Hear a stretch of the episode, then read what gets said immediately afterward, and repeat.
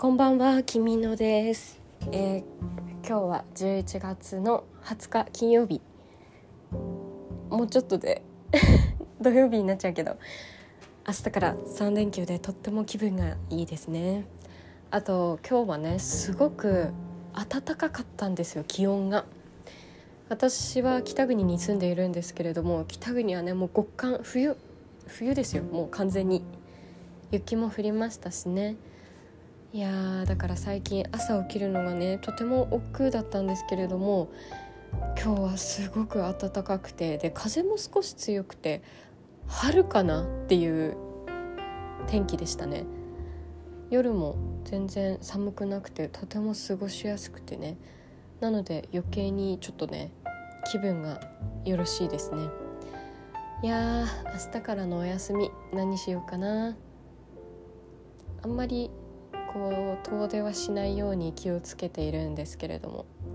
でもやっぱりちょっと気がめいっちゃうのでどこかにお出かけしたいですね。ということで今日の話題。あそう今日の話題の前に1個。先,、ま、先ほどまであの某テレビ番組で私の大好きなあのルパン三世のカリオストロの城が放送されていてそれの余韻がもうすごくてやっぱりいいですねカリオストロの城。何回テレビで放送するんだよって思いつつも何回も見てしまう名作だと思います。いや本当にいいところがたくさんあるんですよね。というかこう雰囲気が一番好きです。他のやっぱりルパン作品と比べるとちょっとこうテイストが違うルパンなのかなっていう感じはあるんですけれどもやっぱりあのノスタルジックなこうちょっとこう切ない感じのおとぎ話風のあの雰囲気のね映画ですごくねあのまた違った良さのあるアニメーション作品だと思います。私は一番最初のこう冒頭のタイトルが出てくるところがとっっても好きでいやいいですよね。ルパンたちが偽札をつかまされたとしてもうこれはダメだって言って車の外にバーってお札を偽札をね投げ捨ててでこう偽札がひらひらひらひらって空をね舞っていってで運河を行くゆったりと流れていく船をバックにカリオストロの城っていうタイトルが出てきてね。最高ですね。またあの音楽の入り方もいいんですよ。うんうんうんってもう最高ああもう100点満点って感じですねピークあそこなんですよね私自分の中で盛り上がるの一番あそこでカーチェイスが終わると一回気持ちが落ち着くんですよそっからはなんかまあカリウストロの城はどこ見ても面白いので普通に面白いんですけれどもなんか個人的に一番のピークはそこかなみたいな感じですね。とまあカリオストロの城のお話はこの辺にしておいて今日は以前ツイッターでちょっとだけねアンケートを取って次どんなテーマでお話ししたら面白いかなっていうのをお伺いのをツイッターで立ててたんですけれども、えーと一応アンケートで一番投票数の多かった順番にあのテーマにしていこうと思って一番多かったのが私が高校時代に演劇をしていた時のお話があの、まあ、聞きたいと言ってくださる方が多くてなので本日はねそのお話をしたいと思います。そもそもどうして私が演劇をしたい演劇をする方向を目指したのかというとですね私は小さい時からミュージカルがとても好きでした。というのもディズニー映画が私は大好きだったんですね。あの今のピクサーみたいな 3D の映画じゃなくて本当にあの何て言えばいいんですか？書いてるセル画の白雪姫とかシンデレラとかアラジンとかターザンとかそういうのがすごく好きでしたターザンちょっと違うかもしれないけどであの私一番好きだったのが「ライオンキング」だったんですけれど「ライオンキングの」あの「Can You Feel Love Tonight」っていう曲があってそれがすごく好きで小さい頃からね何度も何度も繰り返しあのモノマネしてそう私ちっちゃい時ねモノマネモノマネっていうかなんかこう映画でいいセリフとかがあったらついつい真似したくなっちゃうんですよね。なんとなく。もう皆さんもそういう時ありませんでしたか？例えばジブリのこうメイちゃんとさつきのモノマネとかみんなやりませんでしたか？なか私そういうのをやるのがすごく好きで。なので小さい時からお芝居とかにはちょっとずつこう興味を持っていたんですね。でうんと小学校1年生の時に「銀河鉄道の夜」のミュージカルを見る機会がありましてそれが大変素晴らしくてですねそこであなんか演劇とかお芝居とかやる機会があったらやってみたいなっていう気持ちが芽生え始めてきたんですよ。で私一番最初に演技をしたのが覚えてます小学校6年生の時の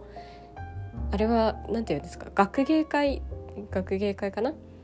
学芸会で6年生は演劇をすることになったんですね。それであの主人公の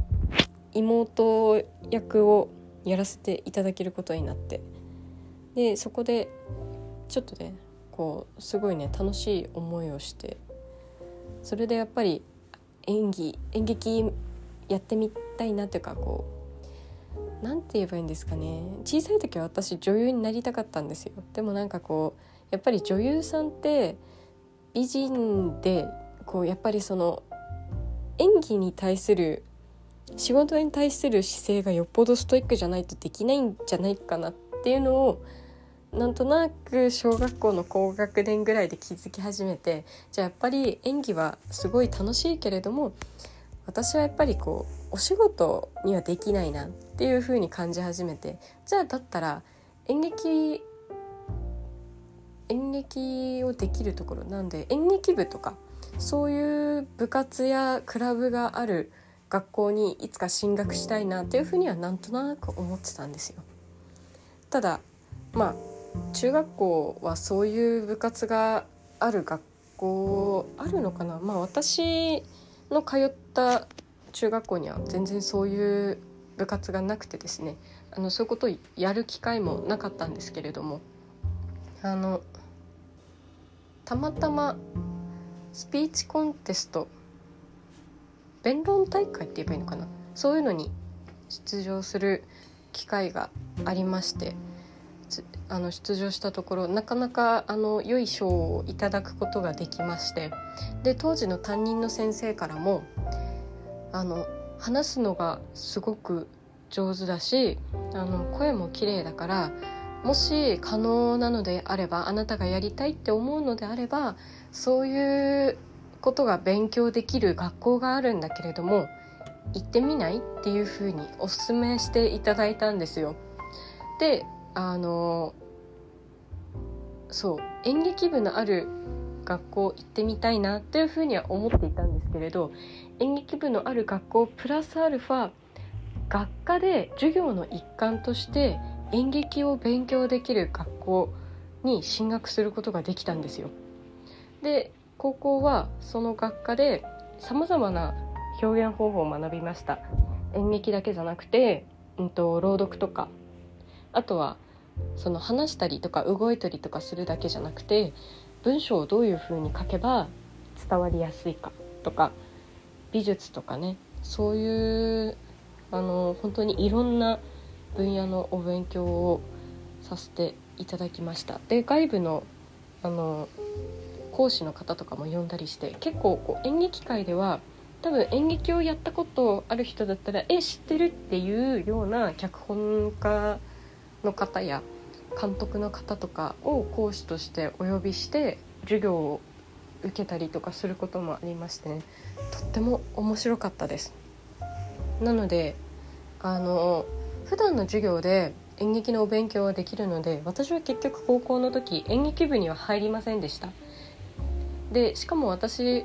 その学科に入学してから演技をすることよりも演劇の作る方その演技をする方じゃなくて例えば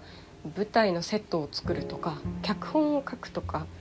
どういう演出をするか。かそういうのを考える舞台の構成の方を考える裏方的な役割の方に興味を持ったので私は高校の時はどちらかというと演者というよりも脚本を書くのが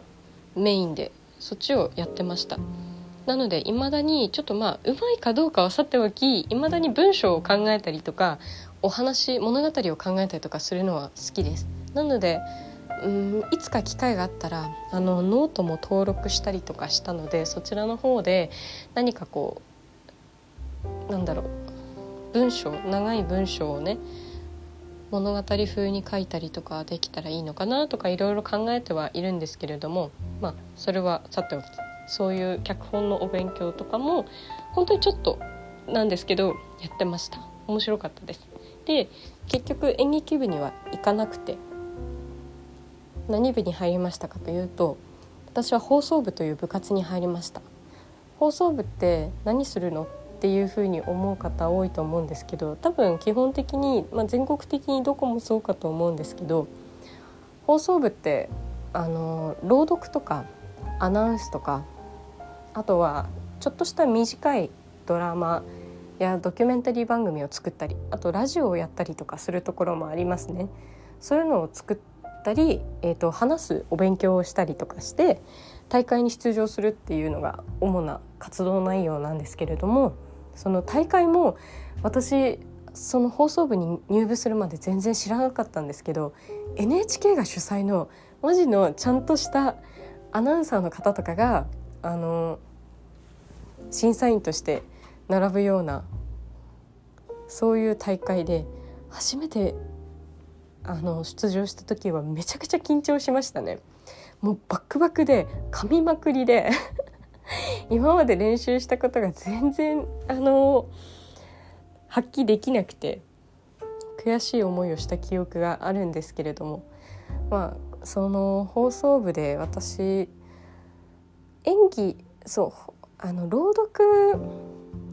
をメインで私はやっていたんですけれども私は最初その演劇のお勉強もしていたので演劇の台本の読み合わせのように読む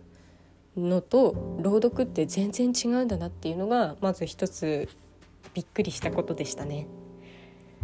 なんかこう演劇みたいに読んじゃうと朗読怒られちゃうんですよねそれは違うよってそんだけ感情がこもってると聞いた人があの何て言えばいいんですかね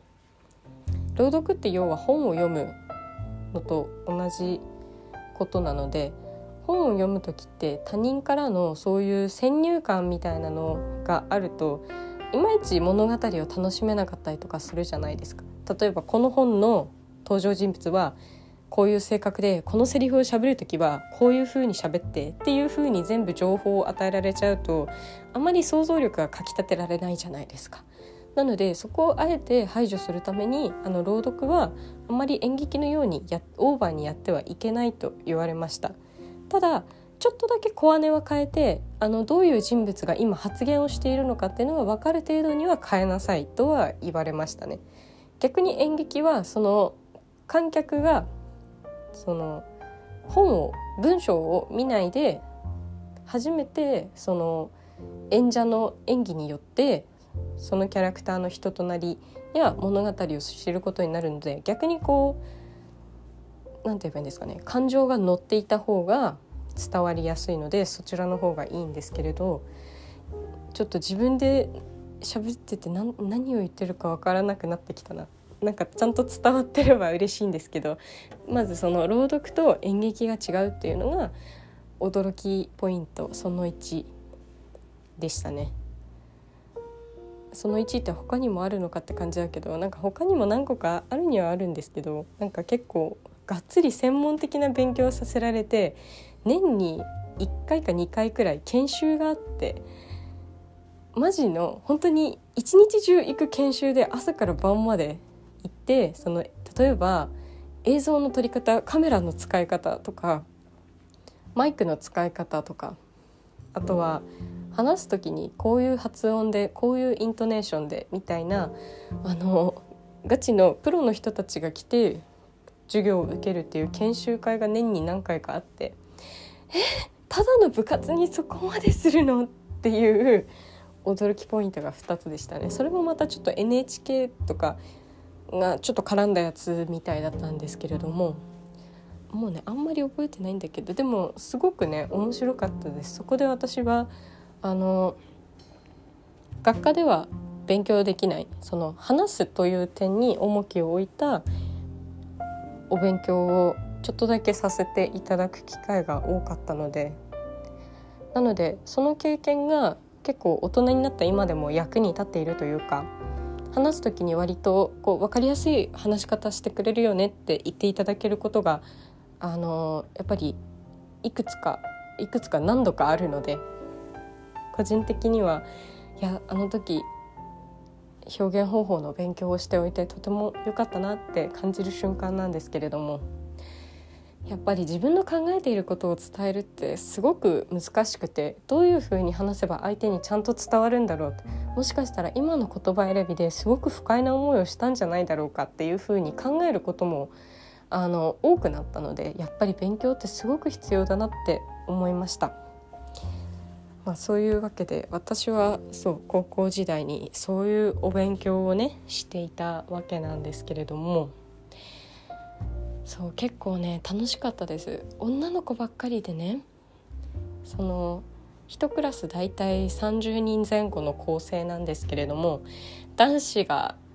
1割もいないっていう感じ。本当に90%以上女子っていう感じのクラスで。なので男性陣はとても肩身狭かったんじゃないかなと今なら思うんですけれども。まあでもそれなりに仲良く楽しく勉強はしていたので。なのでこう高校の時本当にほとんど女子校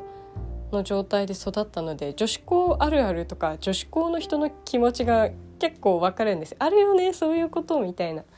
感じで。あ驚愕が悪いとかそういうわけじゃないんですけどやっぱり同性同士の楽しさって異性といる時はわからない。楽しさがやっぱりあるので。そこを経験できたのは大きかったですね。女子校って結構おしとやかでお嬢様な感じの印象を受ける方多いと思うんですけれど全然そんなことなくてあの私の通っていた学科に学科私の通ってた学校ではなくて学科に関してはちょっと動物園みたいな。あの本当にね女が3人以上集まればかしましいとはこのことよっていうぐらい毎日とても賑やかで楽しかったです。朝学校に登校すればあのもう私の所属していたクラスは廊下の一番奥のクラスだったんですけれども一番奥のクラスからもう歌声が聞こえてくるんですよ。朝から元気だなと思いながら登校をして。で あの私のいたクラスの真横に職員室があって職員室にいる先生方から毎度クレームが届くっていういい加減学習しなさいって言われても彼女たちは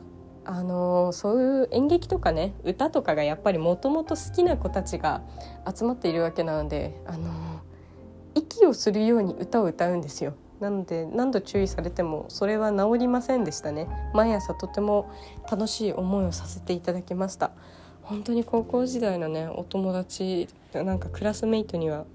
とっても感謝してます。めちゃくちゃ楽しかったです。なんかあそこですごいこうなんかあの私中学校時代がねちょっとあまりいい思い出がなくてそのあんまりいい思い出がない学生時代を全部こう払拭してくれたのが高校時代だったなっていうぐらいね高校の時の思い出は楽しいものだったんですけれども。いやー本当にね演劇いいですね。高校生の演劇まあ、いわゆる高校演劇ですね。高校演劇って普通のこうプロの俳優さんがやる演劇とはまたちょっと違くてやっぱりプロがあるやる演劇ってこうすごいいやらしい話をするとスポンサーがついてお金がついてたくさんあるのでいやたくさんない劇団ももちろんあるとは思うんですけれどもあの衣装とかセットとかがしっかり作り込まれたものがやっぱり多くて。高校演劇ってなるとそれがやっぱりこう財源にも限りがありますしあとはやっぱり学校で用意できる範囲のものを使って演技をしなきゃいけないってなると結構大変で演劇力が試されるというか。なのであのー、女優の黒木華さん。あのちょっとこう和風な顔立ちの可愛らしいお声の女優さんですけれども彼女は高校演劇の出身者なんですけれども私彼女が高校時代にその高校演劇をしていた時の動画をたまたま授業で見る機会がありましていや素晴らしかったです。びっくりしました。なのでこう高校演劇というその数少ない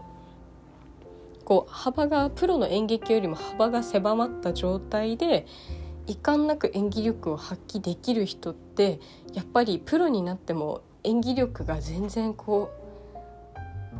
違うなっていうのが分かりますね。輝いてるものがあるっていうかすごい誰が見てもこの人絶対めっちゃ演技うまいでしょっていうのが分かるんですよね。いやすごかったです。そうなので高校演劇って結構抽象的なものが多くてそのセットをきちんと例えば本当はうーん難しいな。例えば本当はお城のセットを用意しなきゃいけなかったけどお金がなくて資源もなくてお城のセットが用意できませんでした。ってなった時にいかにこうお城を簡略化してあの自分たちの演技力だけでここはお城ですこの舞台の上はお城ですっていうのを観客に知らしめなきゃいけないかっていうのが結構大変でなので演者の方たちはあの高校演劇に関してはすごくもう悩みまくった人多いんじゃないかなっていう感じなんですけどなので見る人によっては高校演劇ちょっと臭くて嫌いだってその演技が要はオーバーだから臭くてあんまり好きじゃないっていう人がもういらっしゃるんですけれどオーバーなのはそれなりのやっぱり理由があってそのセットがセットが拙い分そこをカバーしなきゃいけない。自分たちの感情どれだけ役になりきれるかっていうので押し切らなきゃいけないっていうところもあって。高校演劇の難しいところってそこだなと思いますね。そう。なので私の一押しの女優さん女優さんというかこうこの人は絶対演技力がうまいってあるって言えるのは黒木華さんだなって思いますね。高校演劇経験してた人は私は結構信頼してます。あとは例えば俳優の及川光弘さんとかも高校演劇やってらっしゃる方で。なんか彼は普通のドラマに出てる時もこの人の話し方舞台俳優みたいだなみたいなところが多々あったりしてね。面白いですよね。いやミッチーかっこいいですよね。いくつになっても王子様で。私は実は年末のライブのチケットあもちろん配信の方なんですけど配信のチケットを買ってしまいまして私年末はミッチーのライブを見る予定なんです、はあ、楽しみ。そんなこんなで高校演劇の話をいろいろしてきましたがそう最近そう私最初の方に好きな映画とかアニメとかドラマとかのセリフを真似するのが好きだって言ってたんですけど。そう何年か前に大学時代にね仲のいいフォロワーさんとそういうのをやったりとかしててまたこのポッドキャストで朗読とか何かそういうこうセリフをしゃべるみたいな会ができたらいいなって思うんですけれど。ちなみに最近練習しているセリフはあのー、最近実はガンダムを見ていてゼータガンダムっていう種類のえ種類シリーズのガンダムなんですけどそれの主人公がですねあの最終話であのちょっとこう危ない目に遭ってしまってそれを間近で見ていた主人公の仲間があの他の船に残っている他の隊員たちに主人公が今こういう状況ですっていうのを涙ながらに伝えるシーンを 練習していてそうそれがね結構最近精度が上がってきたのでどこかで披露していけたらなと。ゼータガンダムめちゃめちゃ面白いんですよ。本当なんかガンダム今まで全然ハマってこなかったんですけどゼータガンダムは唯一ちゃんと1話も逃さずに全部見れたガンダムでしたね。めっちゃ面白い。難しいけど。なんでまあこの好きな作品の話はまた後日違う回でするとしてうんこんなもんかな演劇のお話。ちょっとまあ練習した朗読とかセリフとかはまた後日違う回で発表させていただけたらなと思います。今ちょっとねこうあのまあツイッターで知り合った友人とですね2人で一緒にポッドキャストをやってみたいなみたいなお話をねしてちょっとずつ準備を進めておりますのであのそのうち公開すると思いますので公開したらそちらのね2人でやっているポッドキャストの方もあの視聴していただけたらなと思いますのでどうぞよろしくお願いいたします。それでは今日はこの辺でおいとましたいと思います。皆さん良い休日をお過ごしください。それではおやすみなさい。